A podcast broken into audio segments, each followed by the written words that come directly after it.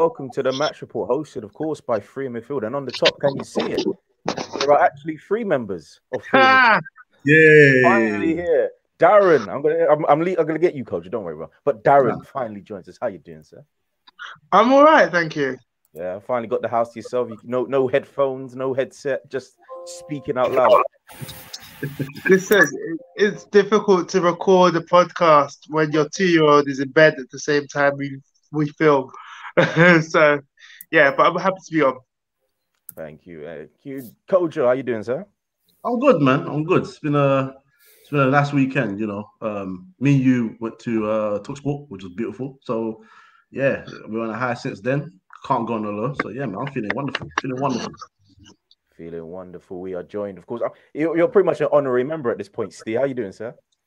It's getting that way, isn't it? You'd have to have a little uh, icon for me. You know, I'll be joining this main midfield team, won't I? Um, first of all, boys, well done for the talk sport thing. Um, credit you get some credibility and some um, recognition, and it's been too long coming. So, um, on a personal level, I really enjoy coming on your show because of the way you guys are. So, long may it continue, and I hope you go back and you know do what you do because it's great and keep going. And anyone who does watch this retrospectively or now and hasn't subscribed, make sure you do. It is criminal that these guys don't have more subscriptions because it's arguably one of the best shows that, that, that I get invited onto. And that's why I keep saying yes. So thanks again for having me. Really, really pr- appreciate the offer. Thank you, thank you for the kind words, Steve. Daniel, can you top that, sir? And that's how you get asked back. If you do that, they'll ask you back, mate. no, I, I, no, it's, it's not, no, guys. Honestly, I've been. It's been a while since I've been on, but uh, obviously, always enjoy being on. You guys are all obviously seriously talented. You'll, you'll always hear me saying that, so that's why it's an honor to always um, be back and talk to you guys. So, yeah, I, I know you guys only call me when Villa are doing well, but uh, you know, That's good though, right? I appreciate Yeah, it would, you, way. wouldn't you, would you rather they called you when you weren't? Nah, nah, I'm not messing. I'm playing. I'm playing. I'm playing. I mean, it's an action-packed week. I mean, the most important was would would have been a North London derby. We've got that got postponed, so we not might not mention that. Might not mention. I'll just mention it at the top. I think we would have won anyway, so it is what it is. Uh, but the Premier League uh, games went on Saturday. The big game of the weekend, the title, title. Well, it's not a title, a, a contender match anymore, man. It's pretty much City have won the league by now. But Manchester City won, Chelsea nil goal, and it's a very special goal from Kevin De Bruyne. Kojo, Hmm. was it an expected victory? Was it, or was it? Why was it so easy for for Manchester City? It seemed that way. Um, it, it, see, it- they've got this aura about them where it seems ominous now, where they go into games you just like you know they're gonna just come away with a victory at some point. Um, what Chelsea, I thought what Chelsea did wrong. I understand going to City, you don't really want to be um, too open. You want to go there with a structure. You want to be a bit compact. You want to, you know, counter at the right moments. But it seemed like they just looked very disjointed going forward. Pulisic was a non-factor in the game. Lukaku went missing another big game. Uh, Mason Mount not being uh, selected as a starter confused me quite a bit as well. I thought he would have made uh, quite an impact in this game. Um, but yeah, whereas with City, City weren't absolutely fantastic, but they didn't need to be. They just needed a moment of magic, and they found it for Kevin De Bruyne. So um, it wasn't the most dominant victory. Um, you can win a 1 0 game and dominate through um, statistics of possession and so on. They were the better side. But, you know, I think Chelsea made life a bit easy for them. Um, but that's not to take away from Kevin De Bruyne's moment of magic because he decided to take the game by the scruff of his neck and applied a beautiful finish. Um, I'm trying not to be too harsh on Kepa for his little um, step to the right before he jumped to the left, but it's those kind of things that stop you from making a save, you know. Um, because if he didn't make that step to the right, he probably would have got a hand onto um, KDB. Whether he would have saved it from going to the back of the net is another question for another day. But yeah, they deserve the win, man.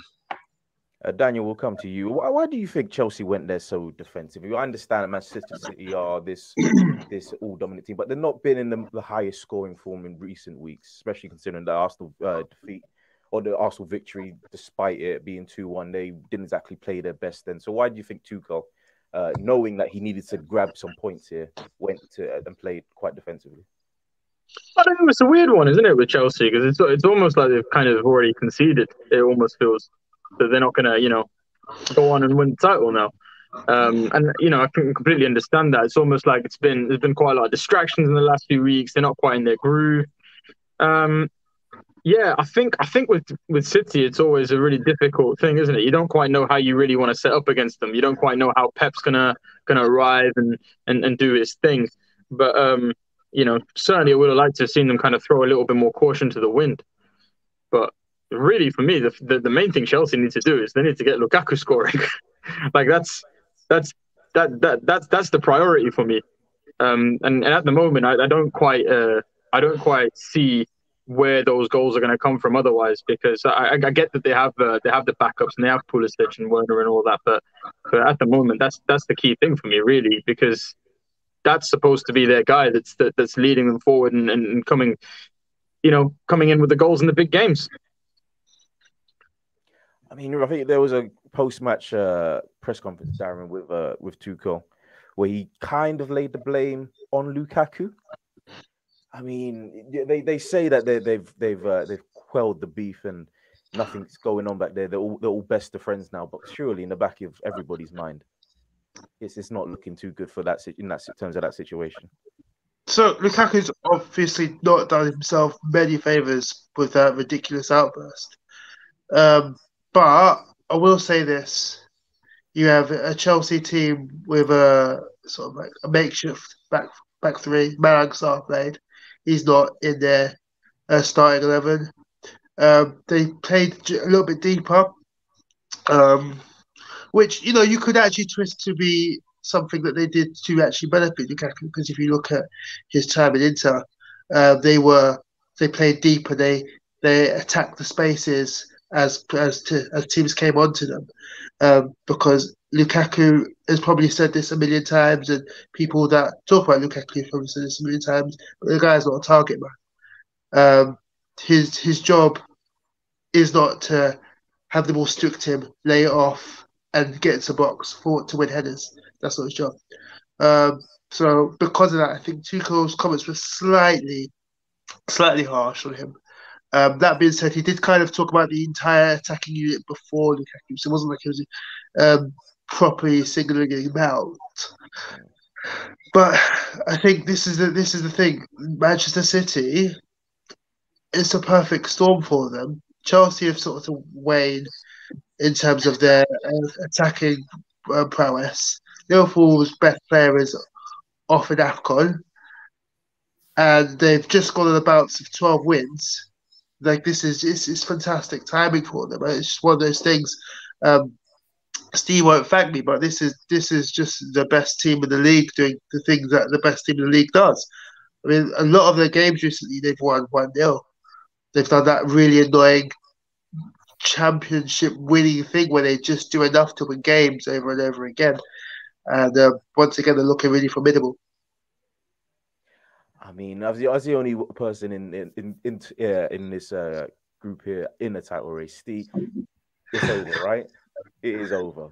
They're just, they're just too good.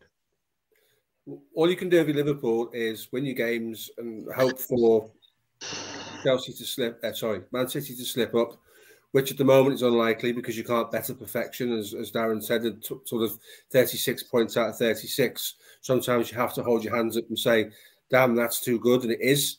Um, you know, the game at the weekend. I think I think Lukaku is is a flop. If I'm honest with you, I've, I've, I've brokered this opinion before. Paid 97 million pound for a player that hasn't turned up in any of the big games. That his is prime Lukaku. That's what he does. No, he's not a target man. No, he's not. Um, what is he in the Premier League? He's a ball wide of the centre half and run him into the channels and try and do something. Because right now, Chelsea are not. Uh, the point's been made already in the comments. Chelsea are not using fullbacks to put the ball into areas where he can hurt teams. But the reality is, when they had the fullbacks, he still wasn't getting into positions to hurt teams. He still wasn't scoring enough goals. This guy should be knocking in 25 goals a season for a hundred million pound price tag. He's not going to do it. The best thing that could happen for Chelsea and for Lukaku is to bring this nonsensical situation with the interview to an end and, and, and return him back to Italy because Italian football is not English football. And, and we've seen this. We've seen it at, at Everton, we've seen it at Manchester United and we're seeing the same thing at Chelsea now. Um, regards to the weekend's game, Manchester City just ask too many questions of you all of the time. It's really difficult. They create angles to get around the back of you and pull balls back into the box. And if anybody's got half an ounce of football knowledge, you know how difficult that is to defend. Um, Chelsea have got a problem at the moment. Ch- Chelsea are one bad result away from being just another in the top four race. You know, if Liverpool win their game in hand, they go five points clear of Chelsea. Um, you know, Chelsea are not looking like they're going to go and dominate and win a run of games. It is, for all intents and purposes, over. We've been in this position in 1920 when we won it, and teams around us are waiting for us to slip up. Mm. I don't think City will. So I, I, think you know what Liverpool need to do is focus on the other three competitions they're in, particularly the UCL, because no one wants to play Liverpool over two legs in Europe when Afcon's done and Arman Salah's back he'll stretch anybody in Europe. No one wants to play Liverpool in the two-legged affair anyway. So it's it's not wrong, to, and it's no disgrace to finish second in the league to a Manchester City side that is as good as this one. Um, let, us not get that twisted. I'm not to sit here and pretend they're not something that they are because they're brilliant, and they've just got so many options, so many options. And, and when you think you've dealt with something, people are calling Jack Grealish a flop. It's not had a great season, but certainly not having a bad one. He's contributed to 36 points out of 36. I'm not sure that constitutes being a flop, to be honest with you. Yeah, the smile there, Daniel. As a, as a I imagine as a former fan favorite, the whole idea that Jack Grealish is, is a flop kind of I don't know amuses or or are you not yeah. happy with that tag that tag for him? Uh, That's not. I'm not happy with it. The guy's like you know he's not he's not exactly been at City for a very long time. He's had to completely change his game to suit Pep and obviously because of that, you know, he's not going to be necessarily as part. You know, he's not going to be he's not going to have the same number of goal contributions he had at Villa because Villa played absolutely through Jack Grealish. Grealish now for Man City, he's another fine player that fits into Pep's system and he fits very very well.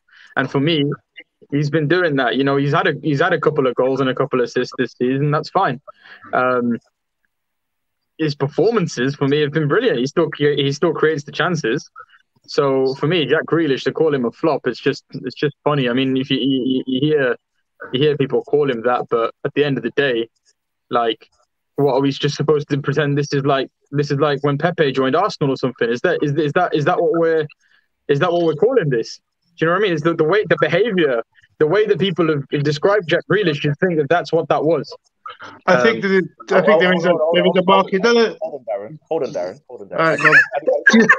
I mean, if you, if you look at Pepe's last season, I'm, I'm pretty sure he's going to get as more goals and assists than Jack Grealish this season. And Jack Grealish plays for a much better team. But anyway, no, I'm talking about when he first joined. I, I get you. I get you. I can, I, can I just say? Can I just say? Okay, go on, Darren. You, I'm, I'm, I'm triggered now. You triggered me. Yeah, yeah, we, have, we have to we have to pull payback. We're, like, but um, this is the thing, though. Like, when you are playing, with no disrespect to Villa, at a club at the highest echelon, the highest echelon of, of, of, of, of football generally at the moment. The expectations about not only was he one of England's darling players in the Euros, he is their record signing for a team before Newcastle was the like easily the richest in the in the league. Uh, they not only did they sign him because he was who he is, but they like there was a lot of like market drive behind him. Like when I kind of in Manchester, boohoo man um, pictures of Grealish everywhere. It was the, we got the guy. So with that comes the guy pressures, and clearly he has not reached those lip those levels. And when you when you look at what they already have, you ask yourself, well, hmm, how much better is he than Foden? How much better is he than Bernardo Silva? And then that's when you can really ask those questions of Grealish. And they, uh, in my opinion, they're fair. What I do think has happened, I think Sancho and Grealish have joined the wrong clubs. Grealish thrives where there is no real structure, where it's off the cuff, you just do things yourself. Whereas Sancho needs that sort of template. This is how we're going to do this, how we're going to play and I don't think Grealish has quite got to grips with the um, complicated nature of the way that Pep wants his teams to play. I'm saying that what it is with Grealish is that he does need to get used to that Pep style of play, though. Like Pep, Pep, Pep brought Grealish in. He paid 100 million pounds for Grealish, fully knowing this is a guy that picks up the ball, drives at the defenders, maybe does a little bit with you know by himself. With Pep Guardiola, he's having to play that passing game a little bit. Maybe lay it off. You know, maybe you know don't um, don't don't pick it up from don't pick it up too deep. You know, so so obviously those goals and assists they're going to take a little bit more time to come. But when it comes to the hundred million pound price tag for me, though, I don't think it matters. The City have that money. There we go. Does No, matter? it's different, boys, because if you look at Manchester City as a team, if he sold De Bruyne tomorrow, he'd get 100 million quid for him. If he sold Bernardo Silva in form, he'd get 70, 80 million quid for him. He'd get 70 million quid for Rodri because it's a specialised position and he's good at it. All Jack Grealish is is an expensive part of a jigsaw. So we didn't buy him to say he's going to come in. Everyone's going to go, "Oh wow, look at Jack Grealish! He's running Manchester City. He's brought Exactly. He's brought him in to fit into his into his model and be another of a, a, a long list of expensive players. We have the problem with the price tag. Manchester City don't. It's as simple as that. Yeah. Fair enough, fair enough. We're going to move on from Manchester City and uh, on to the more important race, the tougher race this season, the top four race. Uh, Arsenal did not play, so we will not comment on it unless you guys want to tear into Arsenal for having that match Yeah, postponed. We do that all the time. Actually, I'm going to I get that. I'm going to, I'm going to get that. I'm going to ask that question. What, what did you think, Steve, of, of, of that whole situation? One COVID case in the whole So, so I'll, I'll, I'll touch on the, the uh, idea that Liverpool took the piss a little bit with what they did, and I'll say this: um, we went to Chelsea without the manager, without without Firmino, without Van Dijk, without certain other players. That was no part of a master plan to then pull out of a Carabao Cup semi-final three or four days later. We had a genuine issue with with with positive tests. Went through a lab.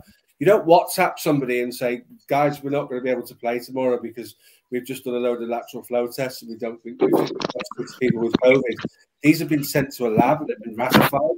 There was an issue when they came back, and obviously clearly a problem with a batch or something. I'm not making excuses. The situation with Arsenal is a, is a little bit more different. You have 83 players signed on on Arsenal's books. 83. They played a youth team game the night before, for the London North North London derby. Mm. They loaned out players. They've got five, three or four players at Afcon.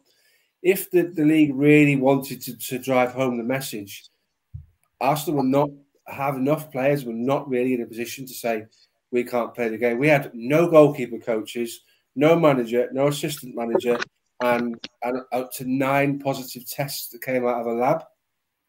So at one stage, Loris Karius was going to have to come back and play in goal. That's how bad it was getting for Liverpool. You know, we were all thinking about the Real Madrid game all over again. Big Christ, let's not let's hope this doesn't happen. So I think I think there needs to be more transparency and not, not just digging Arsenal out. Leicester have got questions to answer because the lads who went to the darts. Burnley sell their striker and if today ask for a postponement. That is absolutely mental. There needs to be much, much more transparency. There needs to be a mandate, a set of rules that needed to be abided by. Clearly, at the moment, clubs are using the opportunity to. I mean, Burnley, if they don't play, will have like four games in hand. So, so where does this stop? Where does this end? Where do we put some control in place? I mean, Kojo, I mean, the rules. I feel like it's hard to, to blame Arsenal when the rules there, uh, if you, if you look at it, are so easily broken or bended. Yeah, if, if, if you don't ask, then you're not going to receive. And Arsenal asked to get the game postponed. And there's- it wa- if if the if the PFA or the Premier League didn't want to uh, or wanted the game to carry on, they would have they would have said so. So why shouldn't Arsenal be allowed Well, to like this? this this is the thing. I think obviously, I think for fans, the North London Derby is a game that everyone looks forward to at the end of the day. So it's one of those crazy games, um, full of drama, full of action, full of goals. You know, and I think for the fan aspect, of four thirty on a Sunday to close the Premier League weekend, everyone's thinking, yeah, that's a game they want to watch. So obviously they were gutted on that aspect. Now, when it comes to the COVID thing, we said it with uh, Jordan. There was the rule put in about if you have 13 first team players available, then you fill the bench with younger players. So, for example, Leeds had a lot of players missing through injuries and COVID, so their bench was super young, super super young. Um, so people were saying, well, they would expect the same thing of Arsenal because the main thing was them missing a whole lot of midfielders. But then people saying, well, you sold or loaned out rather Maitland Niles. Um, so you had Lokonga left, and it would been Charlie Patino, you know, if you wanted to play him there, or if you wanted to bring Chamberlain back into a defensive midfield role that he hasn't played since I think Southampton or early Arsenal days anyway. Um, look, if first team Arsenal, first team, first team players were available for Arsenal, people are just going to say, look, you should have played the game. That's what it is. But if the rules are that easily bended or manipulated, there's a loophole. Arsenal and Liverpool are not going to be the only teams to take advantage of this. And this is what people need to get used to. Eh, you'll get angry, but what team won't take advantage of it? What team won't take advantage of the situation and say to themselves, if we can fit in an extra maybe three or four days of rest to make our players come back a lot more fresher, we will do that. We can work on a few things in training and all that. So look, I me personally, I was gutted because I just didn't get to see another fiery North London derby. But I wasn't particularly annoyed at Arsenal because I kind of just it, it, made sense as to why they did it.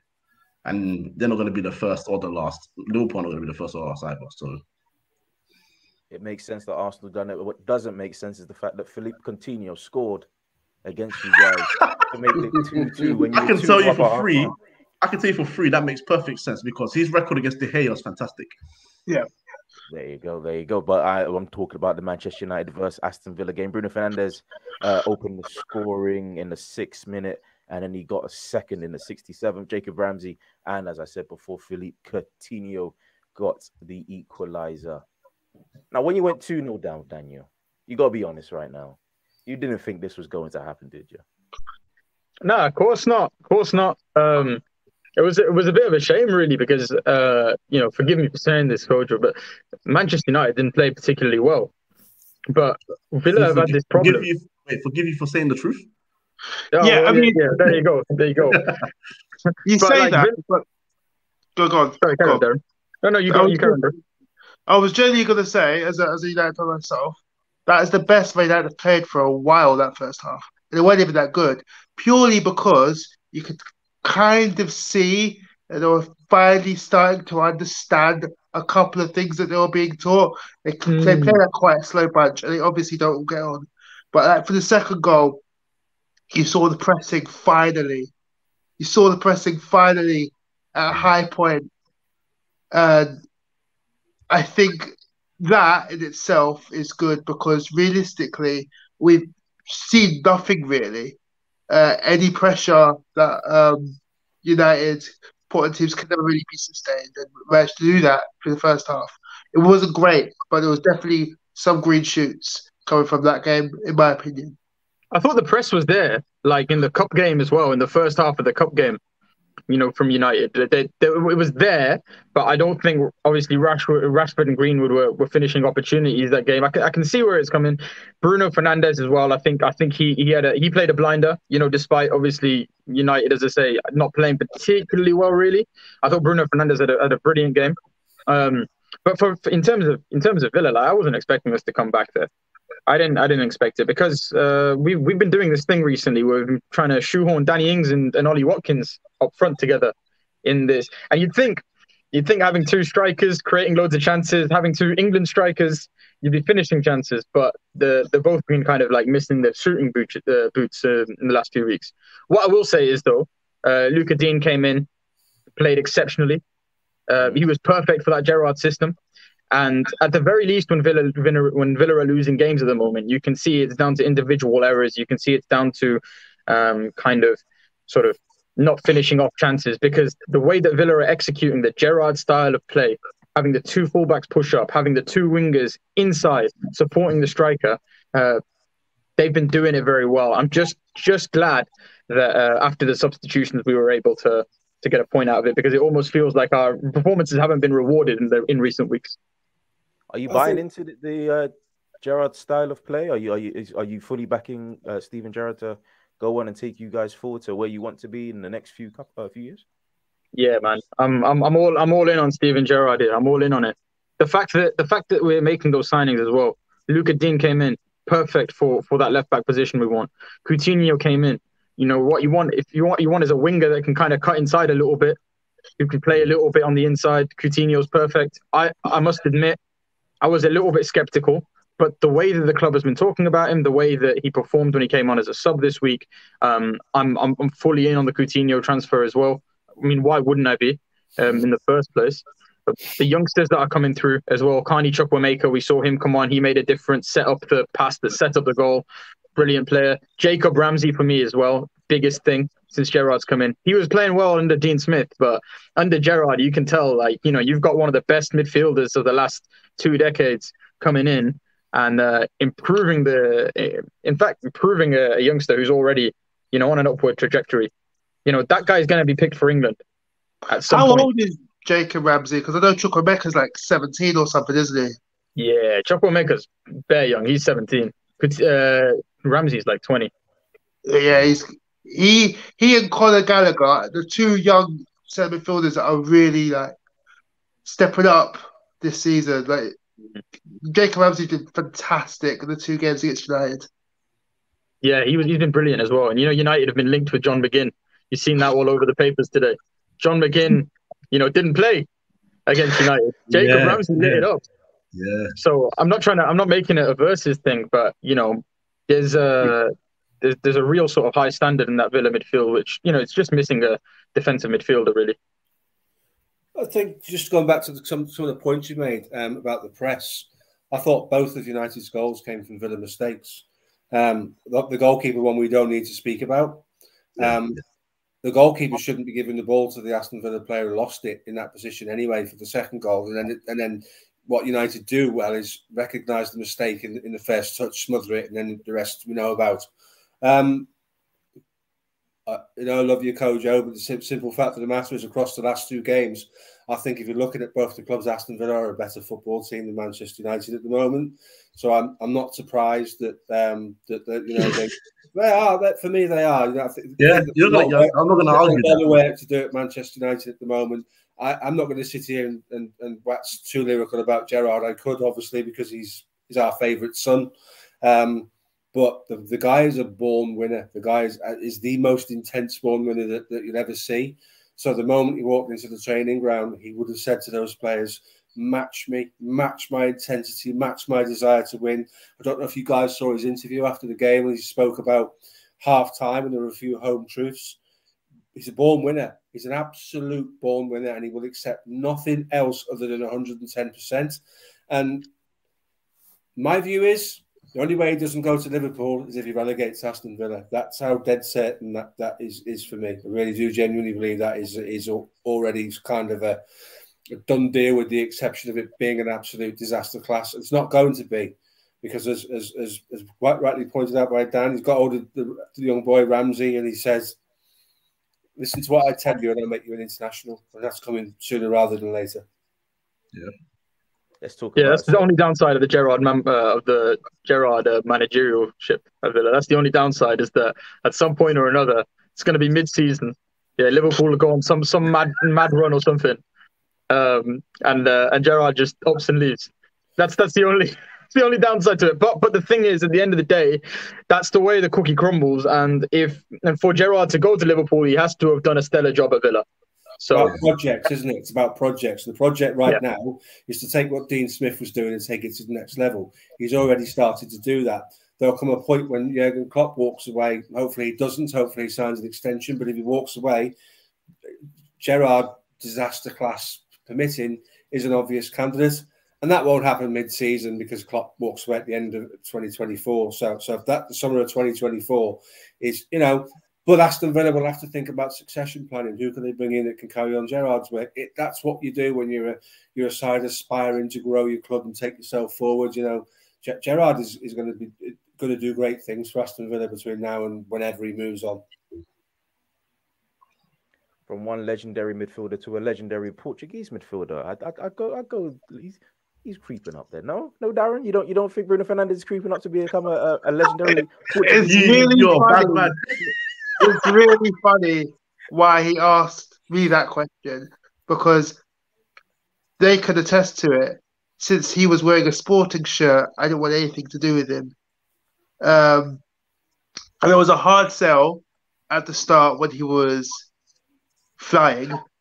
But for me, the, my issues with Bruno Fernandes has been consistent uh, in terms of his ridiculous shot locations and his ability to scream at other people for him overhitting simple passes. Um, uh, just like he loses the ball quite often. And he, for me, He is not match. He, put he put you in a winning position. Yeah, yeah, yeah, yeah. Cool, that's true. But, um, but the the thing is, you asking me about my opinion on Bruno Fernandes generally. He, he isn't my favorite. I know it's not really popular position to have as United fan, but he just isn't. Um, we're talking about the game generally. Can you not see from here he's going to he's going to kick on? Maybe Ronaldo takes a few games out, out, out of the team and then, then he flies. Ronaldo comes back in, he disappears. Ronaldo goes out, flies again. You know, why, why- why Ronaldo isn't why the not try that? problem. The pro- Ronaldo isn't the problem. He isn't the solution, but he isn't the problem. For me, the problem with Man United is that firstly, they've got too many people in the team, in the 24 man squad. There's too many of them that want to play games 90 minutes and they're not going to get an opportunity. That creates an unhappy camp. Man United play like a team who don't like each other. If you look at the I know this wasn't the Prem game, but if you look at the cup game with Villa. There was so many times where Rashford was through and he needed to square Greenwood, or Green was through and he needed to square Rashford, and he didn't even look, and he didn't even look, and it wasn't. It, it never looked like it was something that they even considered doing. And you hear all these talk about these unhappy players. One minute it's 11, one minute it's 17. And, top of my head, I could probably come up with 11 or 17 unhappy players at Man United. Um, and then on top of that, you've got the idea of we've got this style of play that is temporary, but these players that cannot fit the style of play. And then on top of that, you've got ideally it's probably going to be Ten Hag or Pochettino. The same midfielders that can't do what Rangnick wants will not be able to do what Poch or Ten Hag want.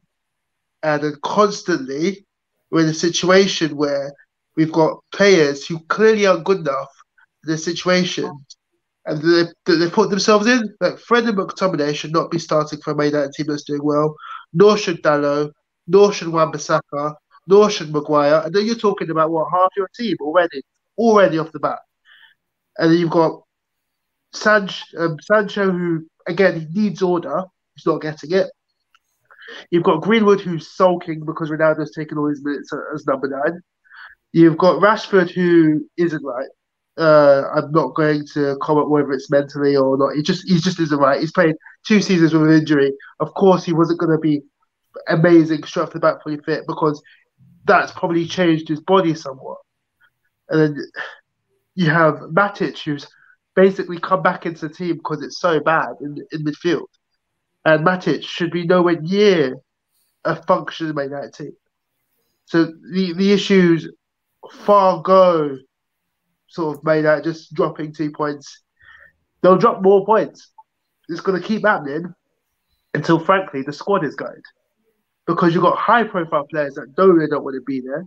And I'm not talking about Martial, I'm talking about Cavani. But nobody nobody wants to talk about that one. Rangnick has come out and said he's basically begged Cavani to stay. Um, you've got all sorts of people basically poo pooing Maguire's ability as a captain of Man United. Whether you agree with it or not, it's there, especially with all the rumours that Ronaldo being there has kind of made him in the show. But I'm sure Varane being there would have done the same because how can Maguire, with three relegations in his belt, chat to Varane, who's won everything? So the squad balance just isn't there. And Down, down question for you then. Um, and I agree with everything you've just said as a Liverpool fan looking in at Manchester United and, and being objective. Um, what you're talking about takes two or three summer transfer windows. And each time you buy a player and then you go look for the next one, you've got to be able to say to him, come and get involved with what we're doing. And right now, if I was a top class player, I'd be saying to Manchester United, well, what are you doing? Because I can't see it. So, so, so it's going to be a, it's not an overnight process. It's going to be a long process. The big danger for Man United is that in the two or three years it takes to get them to where you want to be, where do the rest of the clubs get to? Because they'll move on and they'll progress and they'll evolve as well. So, so you, I've said this before, and I've said it on your show before.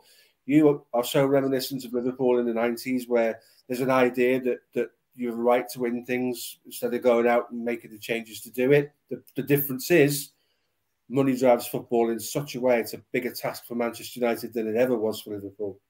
yeah, I think we're at the point where the Premier League is at a bottleneck. Um, and you're looking Arsenal, you're looking at Arsenal, you're looking at Spurs, you're looking at West Ham. And if you're if you're Man United, you're hoping you sort your, your shit out before Newcastle sort their shit out because they can spend whatever they want. Especially considering Ashley had Ashley as owner previously didn't spend a thing, so they can spend as much as they want for the next few windows anyway. Uh, then you're thinking, where Man United have got to rely on being Man United, but they've not been Man United for long enough for these new generation of footballers. So the way they've got to sell this project is by basically tearing the whole thing down and starting it again. We need. That's, that comes need, with lots of risk. Lots of risk. Yeah, this is this is this is where they are. Realistically, Rangnick does not come into Manchester United if that isn't the plan, simply because he doesn't he hasn't really managed consistently top flight uh, over the last 10 years. He's managed a season and a half for, for Leipzig. He managed for Schalke about 10, 15 years ago. So as a, as a standalone managerial CV, he, he doesn't warrant the job. But why he's there is so he can basically assess the people, go upstairs and tell Ten Hag and say, don't fancy him. He does not work hard enough. X player is not good enough. X player uh, creates problems in the dressing room, so you can sort of get get the shit out and start again because that's that's the only way United are gonna are gonna sort of stuff out. This isn't gonna happen without sort of a major change. Um, and I saw a comment earlier basically saying why didn't Ralf, Ralf make any more subs because realistically the squad's not that good. And when you're when you're in a situation where you've got to battle injuries and COVID and stuff like that, you really see how good your squad is. And this season has shown, above all else, the Man United squad is just not that good. I think you need to like realize though as well though that you know the the whole Ole thing, it went wrong, right? It went wrong, but we're not too far after that. So, so United, you know, coming in mid-season, you know, with a managerial change, it's a difficult thing. But when it comes down, when it comes to the summer, if they bring in the right guy, I don't think, you know, like United are doomed or whatever. Like there, there, there is a lot of talent still in that squad. Realistically, there's like a you're like a defensive midfielder away from having an actually, you know, very strong midfield. You know, I think defense-wise, you've got the talent. Then you've got Greenwood and Santos still who can who can still come into their own. No. I would say they may not have three bodies late in midfield for where they really want to really? be. Yeah, I would say realistic, realistically, you don't want Matic, Fred, or McTominay starting or really, really coming off the bench for a team at United. If you consider where the competition currently is at, and this is the problem, the teams above them aren't going to stand still, nor are the teams below them. I could create a better midfield three from picking teams below where Man United are. You pull Bissouma from Brighton. You pull uh, I know he's on loan, but you pull Conor Gallagher from from Crystal Palace, and again from from you from you guys, and you've got a better midfield three than the Matic, McTominay, and and Fred, and you consider two of those have been mainstays in um, Man United's team at the minute. This, this is the thing, and then you've got the defense. You've got a right back who can't really play, Wan-Bissaka, can't play with the ball, you need to have the ball. Um, and it's actually cost us in major competitions before because the Villarreal game, Europa League final, Villarreal basically said he can have it, nobody else can, and we didn't create any choices. And you've got a Luke Shaw who needs competition to perform, and we saw that in the Euros when Chilwell, when the conversation on Chilwell was going up, Luke Shaw reminded everybody who he was in the Euros, but now he's going back to Manchester has to face Telles, who he knows really isn't that much of a of a of an issue. He's fine. Also, just to uh, address um, Big One's comment again, Lingard doesn't want to be here. Lingard Lingard does not want to be at Manchester United. So there's no point in saying, "Oh, but we got Lingard." And Lingard, who doesn't want to be here, is no use to anybody at all. Same way Martial, who doesn't want to be there, is no use to me at all because uh, the style of football that Rangnick demands, and Steve knows because as a as a as a Liverpool fan with a very high pressing team, it requires hundred percent effort. You have to buy in. You have to buy in, and if you don't 100% buy in, But, it, but above all else, above all else, it requires player profiling. You need to know what players can do a job in a certain Yeah. position.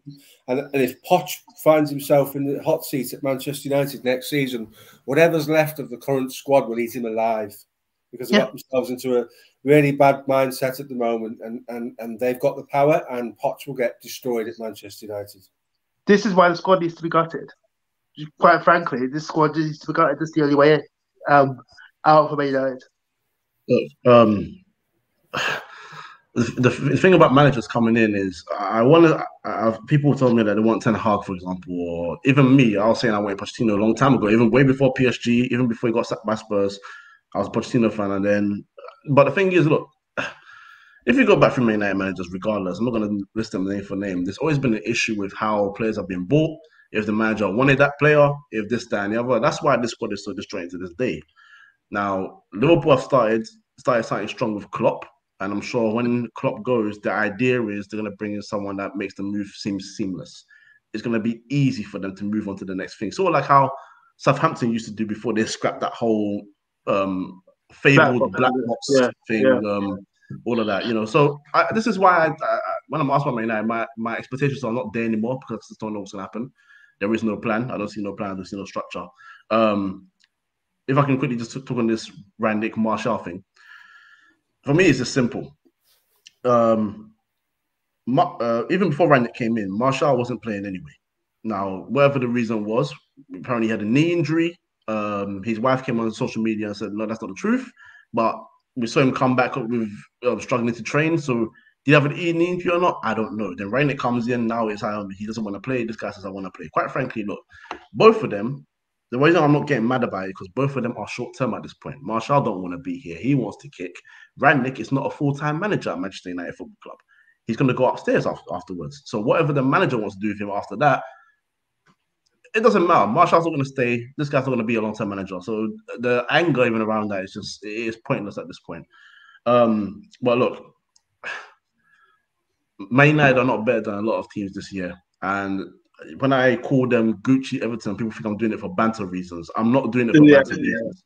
Man United have a lot more money than Everton, hence the Gucci, but they spend like Everton because they buy players that don't fit into places and it doesn't make sense and they start again. And that's why Everton has sacked another manager because they have no plan there. And this is the whole thing. So look, Man United fans can get angry about Man United. It's going to be the same rant over and over. At this point, what do you expect? like, why, why do you get mad over these things now? It is what it is, man. And what else Aston Villa, by the way, and Charles Coutinho, because that guy keeps haunting Man United with Liverpool, with Barcelona, and now he's done it with Aston Villa. Do you know he never scored a league goal against Manchester United before the weekend? Yeah, but he, he He lost us out in in the the, in the Europa League, and then in the Champions League with Barcelona, he, he done us as well. So quite this is why I'm just like he's done it again because at this point it's just like he came off the bench and Kale was saying top bins, and even though it wasn't particularly top bins, it still felt like top bins because he came off the pitch with a goal and an assist and changed the game just like that. And that's what it is with Man United. And shout out Gerrard because it seems like what he likes to do is that sub, even though they went 2 0 down, it didn't seem like a reactionary sub. It looked like he's waiting for the right moment to bring him on.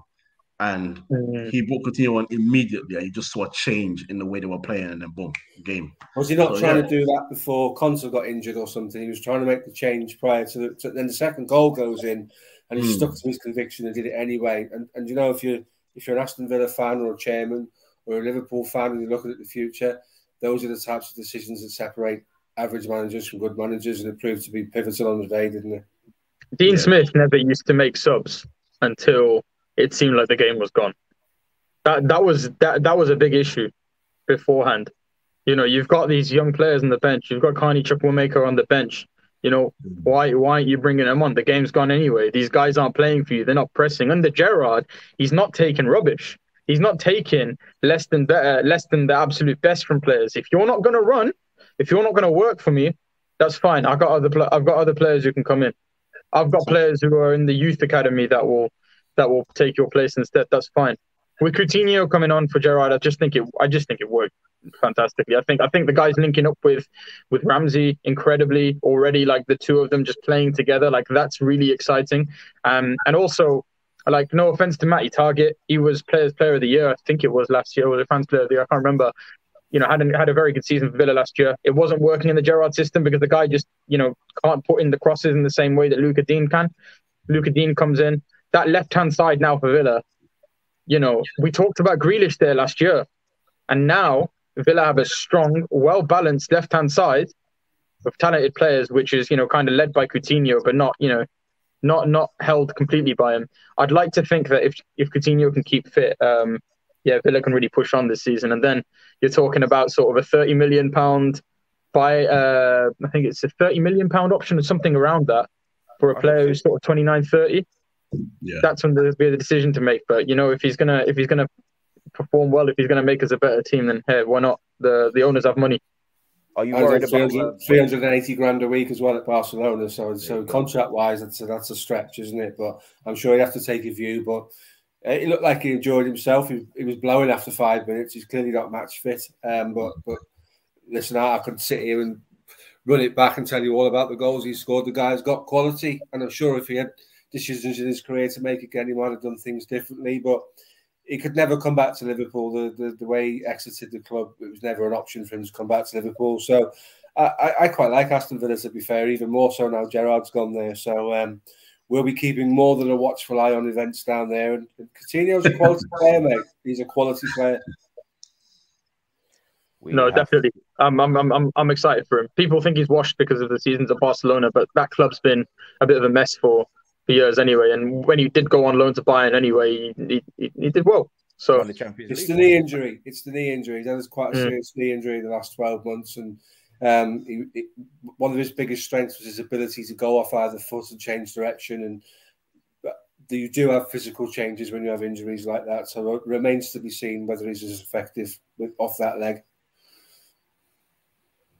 We're gonna have to move on. I'm afraid it was a it was a nice chat. It was a good- it was a good 15 to 20 minutes that chat. So uh, very interesting. It was a very interesting uh, listen. Um, Liverpool three, Brentford nil. A fairly easy win. Con- um, unexpected considering that Brentford uh, the, in a reverse fixture did actually give you guys a game, but then again they haven't exactly been playing the best football. Goals from uh, Fabinho, Oxlade Chamberlain, and Takumi Minamino. Now Steve. 3 0 win, no Salah, no Mane kind of silencing a few critics there, are, you not? It'd be easy to say yes, but but um, Brentford are not in great form at the moment. Um, listen, the, the, the game down there was the biggest at that time was the biggest game in their football history. Liverpool Football Club in the top flight. Um, at that moment in time, that was Brentford's biggest game ever. So if you can't get your players, your manager, and your squad up for that, then you have to question why you're in the Premier League to start with. There's been some reality checks since then, no more so than in midweek last week when they got battered by I think Southampton four one. Um, they're learning some harsh lessons at the moment. It wasn't a brilliant performance. Um, possession wise, what you expect from Liverpool because the back six is the back six and it's it's and it's stood the test of time and we know what it's about. Um, first off, we, we lacked we lacked, we lacked we were really lacking in uh, being incisive, and it takes a strange goal for us to get one up, one up. But that goal breaks Brentford's hearts and breaks their resilience, and then from then on, it's just a case of when the next one comes and it and it's Ox and. I feel sorry for Ox because I, I tweeted earlier. Ox's career is epitomised by this: scores a good goal, five minutes later picks up an injury and has to leave the pitch. That's Mm. that's Oxlade Chamberlain's career in a microcosm for you. That's it. That's what his career's been about. I wish the guy could have 12 months injury free to really build some momentum because he's, he's got pace. He can beat a man. He's, he likes to shot from distance. He's clearly liked by the players around him. He's a popular guy. Um, we just might never know how good Oxlade Chamberlain could be, but but he scores, and then and then tackle after a very difficult midweek game against Arsenal, um, and on his birthday gets a goal. So so pleased for him. It's it's it's a win. It looks better than it is, but what it is is it keeps us on the periphery of of, of a if you like a title challenge should the opportunity present itself. You, you don't get anything in that game, and Manchester City beat Chelsea. You might as well give them the cup. You know, it's um, it's now about consolidating that second place, and, and in, in hope that Manchester United, Manchester City, sorry, have a wobble, which is unlikely because the last twelve games they've done anything but have a wobble. So, yeah, it's a good result. On the face of it, it's a good result. Um, but it really, really shows you how much we missed the front two. The two wide men up front really, really shows you how much we missed those guys. Salah will be back soon because Egypt might get knocked out like next week. So there you go. um, I mean, it's it's far too early for, for any team to be conceding the lead title. But do you think that Liverpool should be, I don't know, focusing all their efforts on maybe a cup competition, probably pro- probably the Champions League? Yeah, absolutely. Yeah. Oh, we spoke about this on, on the show last week. Um, all the great Liverpool managers have got domestic cups to their name. That's Alex Ferguson's got domestic cups to his name. Arsene Wenger's got domestic cups to their name. If you want to be revered as a genuine club legend, you can't just put your eggs in two baskets and say it's either league or Champions League or nothing else. If we go and win the Carabao Cup and have a, and, and let's say, for instance, we're fortunate enough to win the FA Cup, well, there's two more trophies that go on that champions wall that, that, that we we as Liverpool fans love to see because, like like Kojo does with and Darren do with their teams, we're successful over our history of our football club, and we don't want to change that. So And and and, and Arsenal and Cahill, thank you very much. Been a while, Uh, it's been a while, FA, FA, FA Cups is, is your thing. I'll give you that. Yeah, yeah. FA Cups is your thing. It's called the Um, Emirates FA Cup. Remember that, please. Yeah, yeah, yeah. Quality. Uh, you know, I, I can't hide from the fact that you guys are record record. Are you the record winners of the FA Cup now? They are, yeah. Uh, kudos to you for that because that's an achievement. But but you know, at the end of the day, that's what you've got to do. It's not just about the big two. You've got to pick up a few little other pots along the way and, and add to your, your roll of honours. But yeah, I want to see us go strong against Arsenal this week. I want I pretty much want to see the same team that played played at the weekend play at Arsenal um, because I think that team can get the job get the job done, and then it's Chelsea at Wembley if we get through, isn't it? Yeah. Uh, I mean, let's go on to the final game of uh, the top four race. West Ham two, Leeds United three. I'd like to I'd like to start this off by by addressing you two irons in the Irons. in the- There we. Can I just can I can I can I can I can I say something? Can I say something? Go on. I think not the last time I was on the pod, but the top the pod before that, I stated how difficult and good a job Bielsa was doing, considering the injuries this of coming. children on the bench for us. So, um, these guys, so- so- I knew this was coming. Well, here it is. He's shameless considering his recent form, but he got the win on the No, weekend. no, It's no, but the, the facts of the matter is, the facts of the matter is, a couple more people are coming back, and they get better results. I mean, for sure, we're still playing in midfield. A man who had two, two and a bit years off injured. Calvin Phillips has barely played. He's had a serious injury, and everybody knows Leeds are a much better team with him in it. So oh, Well, I'm just saying, West Ham has proven this season to be one of the most difficult teams to play. They've they've they've finally started to manage to take that atmosphere and that sort of intimidation from Upton Park to Stratford. and like you do that, you do that, but they they they knocked they knocked City out of the cup. They actually beat City and didn't just play well and get plaudits for it. Um, they beat Chelsea. I think they took Liverpool close, didn't they? Yeah, they did. beat Man United as well. They beat They Man beat Man United, but I mean, so we so we are talking Who about. they beat, I wonder, eh? Who haven't they beat? Oh, anyway, anyway, Jack Did you hear me? Harrison. Did you hear me say? I'm cutting you off, bro. I'm cutting you off. Jack Harrison scored a hat trick. Hey, you know you're, Hey, you're Darren, Darren, Darren, don't worry, man. He, he lost to Rafa Benitez at Everton, so it's all right. Yeah, but yeah, it's they've done they've done well. They've done well. It's a really good result, really key result, at a really key time for them. Yeah, uh, yeah, yeah. Jack Harrison got the hat trick. Um, his first, I think, it's first in uh, in top flight of professional football. Uh, they had a goal disallowed as well. I don't, which I don't think was offside. and It was, given it was offside. It was offside. was What click? Yeah, because um, Rodrigo was on the line and hit him. Oh, He yeah, on the line, yeah, yeah, yeah. that's right, that's right. Yeah, yeah, yeah, yeah. You absolutely. Probably before now, and Jarrod Bowen uh, got uh, the two goals for West Ham. I'm coming to you. Could I quickly ask something? Go on then.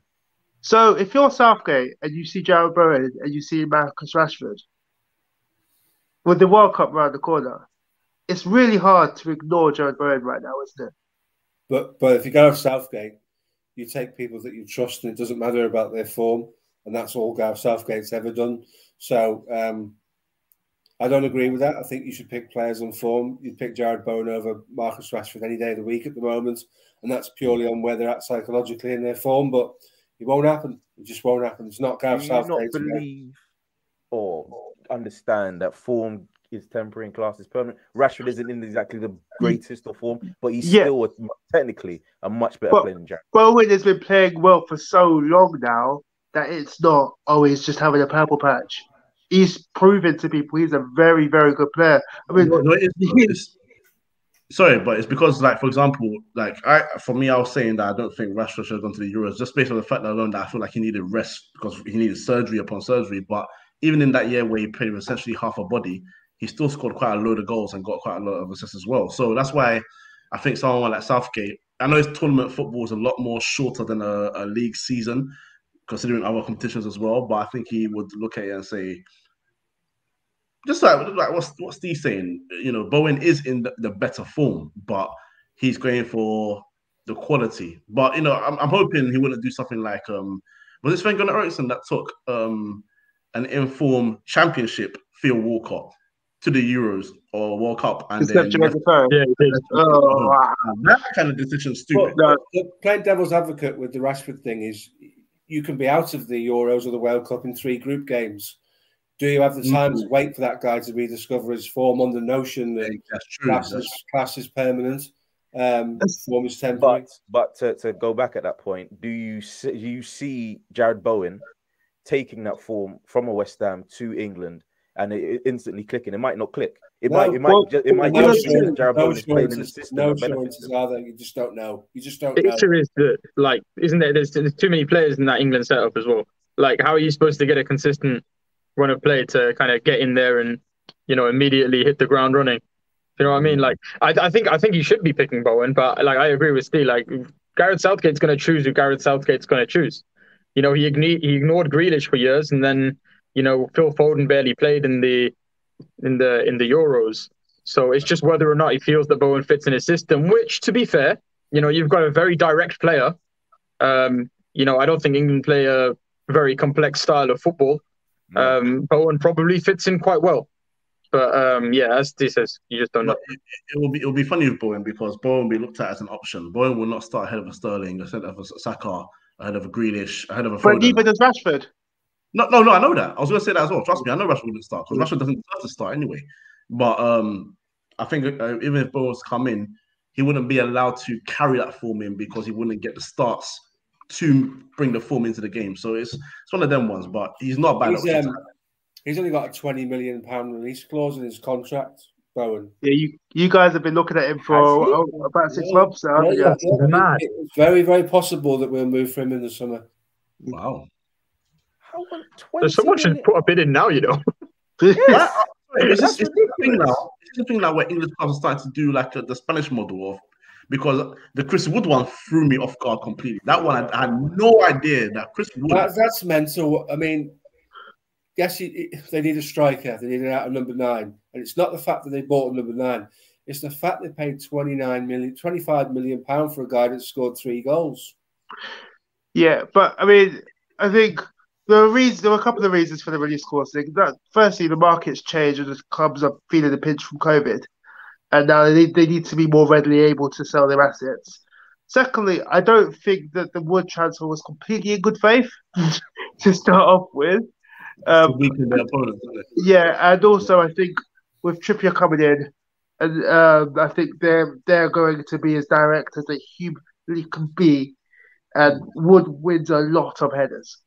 Yes. So we're, we're we're gonna be we're gonna be seeing knock on to St Maximin or header from a Trippier cross very very frequently. Whether it goes in or not is a, is another matter, but I can I can see that that's how they're going to to navigate this situation. Gone from Matt Loughton to. Is to- it is a to- question for you then? Is he is he worth two and a half times more money than you would have paid to get Divock Origi out of Liverpool? Hell no. No, Divock Origi, Divock Divock Divock Origi does not play for a relegation rival who you could really seriously punch her by taking one I- of their better players. Would I be wrong to say though that I mean, considering David Origi gets less minutes, he would be more productive. Yes, But as I said, He's a- he's a hard sell, though. the- also, yeah, the, the Yeah, transfer he's wasn't made in good faith. It wasn't made in good faith. Oh, This no, was absolutely not, yeah. As much as it was to buy Chris Wood, it was to piss off Burnley. And if they could have got Tarkowski's too, they would have done that as well. But they couldn't. So they, You can liken this to when Chelsea suddenly got their big splurge of cash and they went and bought Damien Duff and Joe Cole and players like Eidur Gudjohnsen and players like that. That was the first phase of, of ramping up the squad. Mm. Kieran Trippier was a decent signing and really won't go any further than than that. So I don't think he's sort of in the top three or four English right backs currently right now. Chris Wood is, is really, really, really for me underwhelming. It's really not a signing. If I'm a, I'm a Newcastle fan, I can gain a whole lot of energy. They that that they should have been going out to to, to look at Chelsea sign Winston Bogarde, who ended up being a football mercenary and sat in the reserves for the money. But when he played, he did a job. So there will be players out there at the moment that can answer Newcastle's current predicament for money until they get to a situation where they can assure they're in the Premier League and then they can go and buy players that fit what they want to do and and, and let those guys leave. Mm. I, I just I'm dumbfounded about somebody who paid that kind of money for that player. I just don't understand To it. that point, though, I, I agree. I agree with Darren saying it, it definitely wasn't in good faith. It completely hampers Burnley, and they're not going to get a lot of a lot of uh, strikers, informed strikers, for twenty million pounds. Plus, if you look at Chris Wood's um, record, he does he does a job, and the, the job that they need him to do right now is to get them out of the relegation battle. And he scored, and I think recently he scored plus ten. I think he got fifteen last season. So if he, he manages yeah. to kick on, he's going to he's going to do um, uh, bits for for uh, Newcastle. The only problem for Newcastle is the fact that they've got uh what's his face Eddie Howe in charge. That's the that's, the- that's the reason. Mm. I kind of liken it. I kind of Renegade. liken it to winning the lottery and going buying a Ford Fiesta. That's how I kind of No. like it. Right, right now they need a Ford Fiesta. They they can't. the, the- the dream of having Mbappe's at Newcastle Yeah. isn't going to be a reality, No, especially not there's, right a, now. there's, a, there's a there's an in between. There's an in between there somewhere. The thing is, the thing is that I agree with Cahill as well. Like all they've got to do is stay up. That no one, no one's coming in January to to fight out of the relegation zone. You, you know, this is this this is why this is why you look at other clubs around them who you know maybe making signings that that, that Newcastle fans would want. Like you don't, you know, you don't need to to, to sign those Mbappes as you say immediately because you know if you make it in the summer, make it out of the and Chris Wood, Chris Wood will score goals for them. Chris Wood will be that guy who, if you're like Brentford, if you're Villa as well, right, and you're playing against Newcastle, Chris Wood's just gonna, you know, grab you, grab them a goal out of nowhere, and you're gonna think, you know, I wish our defenders were a bit more physical, but you can't match that kind of physicality, which is what you need in a relegation battle. So I agree, Newcastle, agree, stay up, push on in the summer. Um, that's it. Well, we should get together at the end of the season and see if Chris Wood's been the catalyst to keep Newcastle up because I am far from convinced. All I'm saying, all I'm saying on that is that for Burnley, in recent years, he has been that catalyst. So I, I don't see why, if especially considering they bought Trippier, uh, and they've and, and they've got a left back as well, haven't they? They bought a left They back. can defend. No, They've they're, they're, they're trying to buy a left back, but I don't think it's going to happen so Trying to buy far. a left back. So I imagine they're can going defend. with Apparently, they've Hmm? agreed a deal for Gosens, the German guy from from uh, from Serie A. yeah, that's Um, Yeah. I, I don't know how. Well, to be honest, I mean he's more of a wing back for them, so it depends. Wingers I on like- left back in it. Yeah, I was I said the system yeah, is, yeah. their system is very different to what Newcastle play under Eddie Howe. So it'll be interesting to see what they what, what they do anyway. But But Yeah. but back to the just the final point with the Burnley thing, they had they've got central defenders that can defend, and you can't Mm. say the same about Newcastle. all facts. Oh yeah, yeah, yeah. That is very, very true. I've, I've, we, we got West Ham and Leeds uh, built up there, and I'm, I'm waiting for West Ham to get panned. So Daniel, Daniel, please just reality check West Ham for me, please. Oh, there's nothing to reality check, man. They they they they, they came they came up there against Leeds United and yeah, it was it was a it was a match where they scored two goals. Sometimes Leeds United they bring that they bring that fire, they bring that that hashtag vibes, and uh, you know they, they can do. Do you, do you know what I mean? So uh, look, West Ham West Ham don't need to worry. Yeah, I guess, I guess yeah, conceding three goals isn't isn't a great thing, but you know it's it's not exactly inconsistency from a visit. You know they they they, they won the last three games. They'll they'll keep on um, they'll they'll keep on doing enough. I, I don't know whether they're going to finish fourth because it, they could do. I don't know. They, they, they had a, they had a good push last year. They, the only thing that they have or they lack um, is that experience uh, of, of, of, of trying to get there. I guess you know it always seems that when there's a team knocking there, they just kind of falter at the last minute because Man United have been there before, because Tottenham Hotspur have been there before. But if Moyes can keep them playing as they're playing now, you know, and and and keep Rice fit, obviously, you know, he's he's, he's a gargantuan for them. He'll he'll he'll keep on, you know, leading that midfield, which I think is exceptional. Um, and Antonio can keep on playing well, then then West Ham will will, will finish the season off strong. But yeah, look, three two to Leeds. It is what it is. Um, Jack Harrison had played a blinder, and um, sometimes you're going to lose those games, but that's fine. There's a continuing thread throughout this episode, and it's and and what I'm hearing from it is disrespecting Arsenal because you didn't Listen. mention Arsenal back then when when you were talking about top four. Arsenal, Tottenham have done it, Man United have done it, Arsenal have done it as well. Where, where's where's this disrespect coming from? Listen, stop being so easy to to you nibble so much. It's just it's so easy to get you.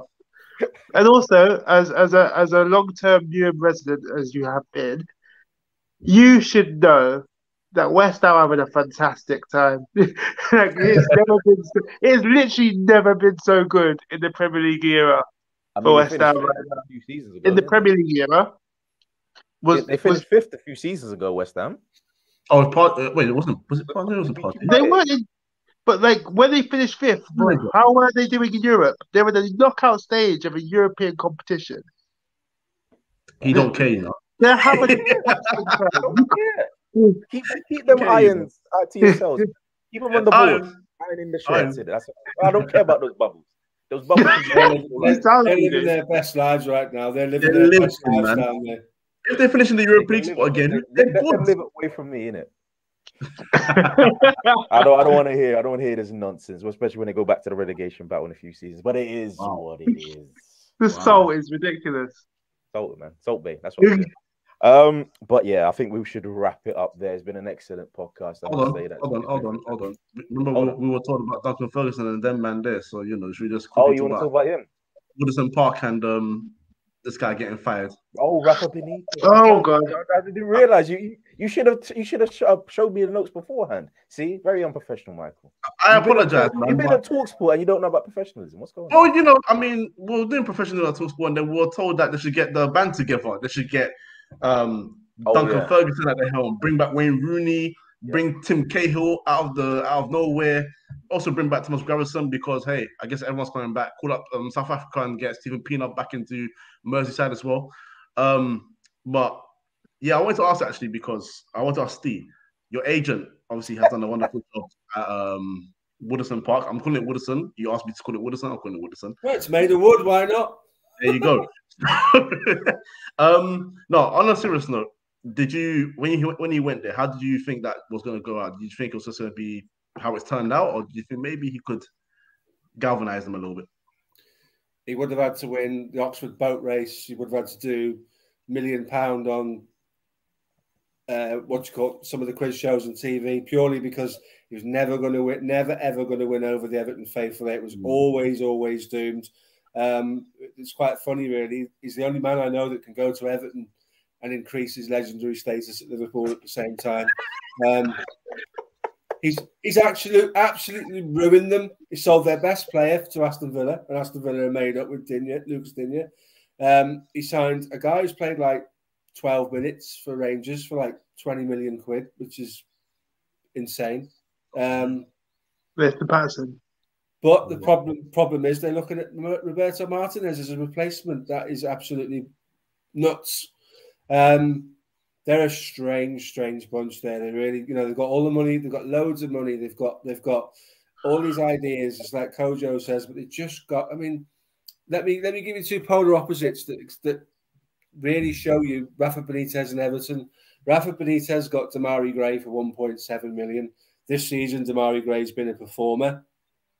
His predecessor, sorry, Cahill, paid 45 million pounds to Arsenal for Alex Iwobi. Don't- don't I'm not knocking Arsenal, but but you guys were laughing all the way to the bank with that one, mate. I'm, I'm There's- still not. There's 43 million pound difference between those two players. And if you ever wanted one thing that polarizes Everton Football Club, it is their recruitment, and that's the best example I can give you. hundred percent. hundred percent. Like it seems like sometimes there's whoever's in charge of the transfers at Everton is kind of like looking at Wikipedia, looking at football manager stats, and just kind of like picking out players. Anwar El Ghazi, for example, you know, moving Digne over to Villa. Mm. Anwar El Ghazi's barely played for Villa all season. What, what, how's that going to improve Everton? Like they saw that he scored ten goals in the in the Premier League last season, and and said, yeah, we'll we'll have him. It's just it's just a weird one for me. And, and every time they've made a big signing, every time they've put in loads of money to a guy, I've thought, you know what, fine. You know, Everton, they're going to push on. They've got ambition. They should be an ambitious club because they are a great they are a great club. But uh, you know, it almost seems like they're just being thrown in there, and, and, there's no real strategy. And I agree, no, no to Martinez either, because Martinez was there before. It never really, he never really pushed them further than they should have been, and uh, he hasn't done the job that he should have done with with uh, with with Belgium either. The the fact he hasn't won a tournament with them is criminal. I will say do, this. Oh, sorry, sorry, Steve. Sorry, I was going to say what they need to do is it's not so far fetched to bring Wayne Rooney in because they're in a very difficult position at the moment, and no manager they recruit from another team is going to give the fans what they want. So if you had a you had a management team of Rooney and Ferguson, the fans will wait for those guys to get it right. Well, I, what I was going to say is actually contrary of what you were going to say. I was going to say when teams are going through this period where they feel that they've lost their identity and self sense of self, they hark back to previous eras and sometimes you need an experienced head to deal mm. with the situations. Just mm. the thing here is that Everton picked the worst mm. person available. Of course, that was never going to work. I don't know what Moshiri was thinking, even considering Benitez, because that shows a lack of understanding of the club he's bought. Quite frankly, Rooney is doing a fantastic job in Derby arguably the hardest job in the 92 clubs available to manage. But the thing is, Everton's footballing problems range so far that they need an experienced head to clear them out and start again. It is not the job for Rooney now. And the thing is, Rooney will get that job eventually if he carries on this trajectory. He could wait a couple of years when they're a little bit easier, when it's a little bit easier and there's a little bit more clarity in their thinking, and then going for it. He doesn't need it now. Devil's advocate to that. They're in, they're in, they're the, the lowest ebb at the moment. If you talk to Everton fans, it can't get any worse. So, so he's in a no lose, same as Gerrard was when he went to Rangers for me. He's in a no lose situation because Everton is, is so far off kilter, so far away from where they want to be it won't take much to make improvements. And then the first thing you need to do, they've got a listen, I'm a Liverpool fan, but I remember going to Wembley with Everton fans and, and it was a city thing in 86 and 89. They've got such a loyal fan base that the, the second Wayne Rooney pulls on the manager's cap for, for Everton, they will buy into him in the same way that Aston Villa bought into Steven Gerrard because you can see a seasoned born winner. It might not work, but what have they got? Where they are now, Mourinho or someone like that would be a disaster for them. So where's where's the experience come from? They have nothing to lose by trying something different. Ancelotti and Benitez haven't worked, have they? Ancelotti, Ancelotti so, didn't work because Ancelotti was always looking over his shoulder because he knew Real Madrid were going to come calling again. If we're, if we're going to be frank, that was always the case of Ancelotti. I always doubted he'd get them get them where they wanted to be anyway, purely because it's probably a stop stopgap for him, keeping him busy yeah. while the big jobs came. You're quite right. Yeah. Um, uh, and to be honest, I just, as a United fan, I want to see Wayne really do really well, and I think he is on the verge of doing something incredible at Derby, something that he could put on his CV and then go right. Who wants me afterwards? And there will be people queuing. Right now, Everton seems like a poison chalice and he doesn't need to drink the poison because they will come calling, and he will go there if he wants to in a couple of years' time. He doesn't need it now. Everton need Rooney more than Rooney needs Everton right now. That's how I feel. I was gonna say I think it will be more risk for Wayne Rooney than Everton to be honest because he's doing he's calm right now. Look, the, the Derby job, even if he doesn't save them, the fact that he's got them this close already to being um, safe is a fantastic job in itself. But Everton's been a poison challenge for years. This is not just new. This is the I called I called Man United Gucci Everton, so I guess they're TK Maxx Man United.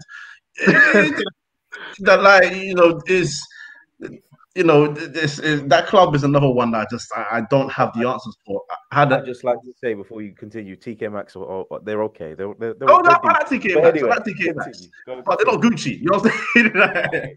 but um no, Other like, shops are available. Other shops are available. Other- yeah, thank you. Other shops are Primark. Peacocks, bring back Peacocks. Um, you know, yeah, no, I think, I think Everton's just a, a, a big ass job, and quite frankly, as funny as it, um, me and Kill found it when um, people were saying Duncan Ferguson, I think that's the only option they have left for the rest of the season. Agreed. Yeah. That's the Nobody only wants it. Nobody wants it. not exactly. Like, why, why would you want to go there? I personally don't understand it. I, I don't understand why people would want to go Man United, but it's the fact that you can just manage a huge club. But after that, it's well, when you get there, it's, it's trouble. So why would you want to go to Everton and have trouble with Well, players that? If, if No, Wayne- no. if- if- the only way I could see it is if you're Wayne Rooney, you look at it and you think you've got the England goalkeeper, you've got Dominic Calvert-Lewin, you've got Doucouré, you've got Allan, you've got Demarai Gray, you've got Andros Townsend, who is a good footballer. Um, they're not the core of the squad is not that far away from being able to compete. It doesn't take massive quantum leaps to get. The problem with Everton this season is the atmosphere has been toxic because of the manager, and the moment the fans are not with you, you just fall apart. I I think they need. I think as you guys have been talking about, someone like a someone like a Duncan Ferguson or a Rooney's a difficult one because does he want to risk? Um, does he want to risk upsetting everybody? I know that sounds silly, but like you know, if you know, if if it, if it, if it wasn't that situation, if it was any other situation, he could jump at the Everton job. And I think for me, you know, again, I think it's I think it's no lose for him. Um, but I, th- I think what he's doing at Derby, there's there's there's there's a lot of emotion there, which I can't see him kind of dipping from, basically. Yeah. Um, Yeah. no, no one blames him if he does. But the thing, the thing, the thing with Everton is that they they do have that squad, they do have that infrastructure. They are a top Premier League club. They've never been relegated. Like it is, a, it is an attractive job for the right person. The problem with Benitez is he didn't have to do well at Everton. Like, where's where's the motivation? You know, Benitez. You know, you, come into the, to the Everton job. He's not done that well. Okay, that's fine. He's already got an you know an established managerial career behind him. They need someone who's going to go in there and look at those players and go, you know, you've got to work hard. You've got to you've got to buy into this philosophy. They've got to have some sort of a philosophy. Someone like a Steven Gerrard at Villa, like that's that that's what you need. You know, you need you need someone who's going to stay there, someone who's, who's willing to stay there. Um, you know, a young English manager or something. I don't know, but there's it's, to to say that Everton are an unattractive job, to say that no one would want to go there. I think it's, you know, I think I think I think there's still a lot of time you could get there. I guess for me, the reason why I say that is because, like, okay, for example, you, you're talking about the infrastructure. They're trying to build a new stadium now, aren't they? So, Mhm. You know, that's even an attractive thing as well. New stadium comes new training facilities. Hopefully, you upgrade the youth facilities, and then you try and progress as a club. But then, are you moving into a new stadium to build up more capacity and for more money coming in, or are you using it as a catapult to say, okay, we've got a new stadium now. Now we need to think about how we're going to structure it because the next manager or next two managers, whoever comes in and gets fired next and whatever, it there has to be a project that they need to believe in. I mean, Steve mentioned it earlier. Every club that's doing well right now, there's a project that when a player comes in, they hear it, they like it, and that's when they go to these teams that they succeed. Is because they believe and they buy into the project. Darren said the same thing. If you get the project right, you bring a manager and say, "I'm giving you a man of time. You are in charge of transfers." Or if you want to bring in a director of football, see his track record, see if it works. There just needs to be a plan in place. And this is why I say that for me it's unattractive because Everton just seem like a club that have no plan whatsoever. And it's been like this for about seven, eight years now. In fact, since David Moyes left, essentially. So I don't know. Uh, me personally, I don't know who would want to go there, but they are a Premier League side. They are in a decent part of the country. And if they're trying to build a new stadium, maybe it's not the worst move, but for me, it's not attractive. And the fact that I'm questioning whether Wayne Rooney would want to do Derby and where they are right now to come to a Premier League team in Everton, for me, just makes me feel like they're not. It's his No. boyhood club, isn't it? I know he's got the affiliation with He Man is. United, but he's not getting Mm. the Man United job anytime soon. So, so, so you know, it could be history could repeat itself. He could go to Everton, do a reasonably good job at Everton, turn it round, and then, and then in the future, who knows? It's I, I don't want to underplay what Wayne Rooney is on the verge of doing at the moment. he is on the verge of doing something that I have never seen. 21 point deduction, the in administration. He was saying how he has no control of players that leave. So he had two centre backs leave this January. Think Jagielka was one of them. He was starting. Yeah. He's basically playing. He's playing Tom Lawrence up front, who's a midfielder. He's having to change the team constantly, hand out constant new debuts to new debuts to new young players at Derby, and it's it's on the verge of genuinely being a fantastic, fantastic domestic achievement. And for somebody who's only just really started doing it. Is there not a case to mm-hmm. say what he's doing at the moment, though, is capitalising on the situation and using adversity to get more out of players than ordinarily you would? And over a course of the next 20 games, is that sustainable? Because if he suddenly lost five in a row, all the euphoria around what Wayne Rooney goes disappears because they go back down to the bottom of the table. The thing is, nobody expects Derby to survive, and nobody should because that's insane. The fact that people are talking about it is enough. The fact that we're having this conversation and saying, "Oh, they might make it," is enough to show people that maybe there is more to it. And I don't want Wayne Rooney to look back and think, I could have made history in my first year as a manager, and I turned it down to join a basket case of a club. May it be my boyhood club, may it be my boyhood club, but I just feel like he he could say get Derby out of relegation, call it quits, resign, take a year off, let his stock rise, and he could have his pickup jobs in the higher echelons of the championship and in the lower to mid table of the Premier League. This is this is where he could be going. And I don't want to see him throw that way. Interesting. Don't want to see him throw that away. And that's a, that's a nice uh, statement. it. it really was. It was, it was quite positive. Well, well, well done, Darren. Top, top, top play. But we must end it there. We thank you guys for watching, listening. Thank you guys for joining us. But we'll need to get uh, where they can find you. So, Steve, where can they find you? Um, on my social, wrong one there. Get me there. And um, last six weeks, I've been contributing to Redmen TV, which is a massive Liverpool channel. Hopefully, that continues. So um, that's kind of where I've been focusing my efforts. That and that alone, really, and then the odd pod like this one. Again, pleasure to come on. Nice to, to sit talk. to you. Nice to meet you, Dan. Um, and you know, give these give all of these guys a follow and give this channel a follow because uh, good content from great guys. Dan, where can they find you? Yeah, nice to meet you as well, uh, Steve. Um, no, obviously, always a massive pleasure to be on here. Um, I'm on Twitter at Raza Journal, so Raza, as you can see over here, or you can just search for Daniel Raza on Twitter. You'll see more of what I do. Uh, do a little bit of Villa podcasting here, here and there as well. Um, but you can find me on match days for sure. But yeah, great, great to be on with you guys again. I really, really enjoyed it today. Really kind of uh, dug into what uh, what's what's been going on in the Premier League. So there's a lot of stories this week. It's been a bit of a mad one. I think this season's going to keep on going crazy. So uh, I'm, I'm I'm down if Villa break top four at the end of the season for sure. most definitely, most definitely. Coach, where can they find us? Um, before that, before that, uh, you can find both their links in the bio to their Twitters and to Redmen and Hotcast podcast as well. Um, find us here on YouTube, Free Me for Podcast, on the audios, um, Spotify, SoundCloud, Apple Podcasts, um, Three Midfield, and in terms of Instagram, Twitter, TikTok, and Twitch, three midfield as well. This has been another episode of the Match Report. Good night. And I need to find the video. Bloody hell.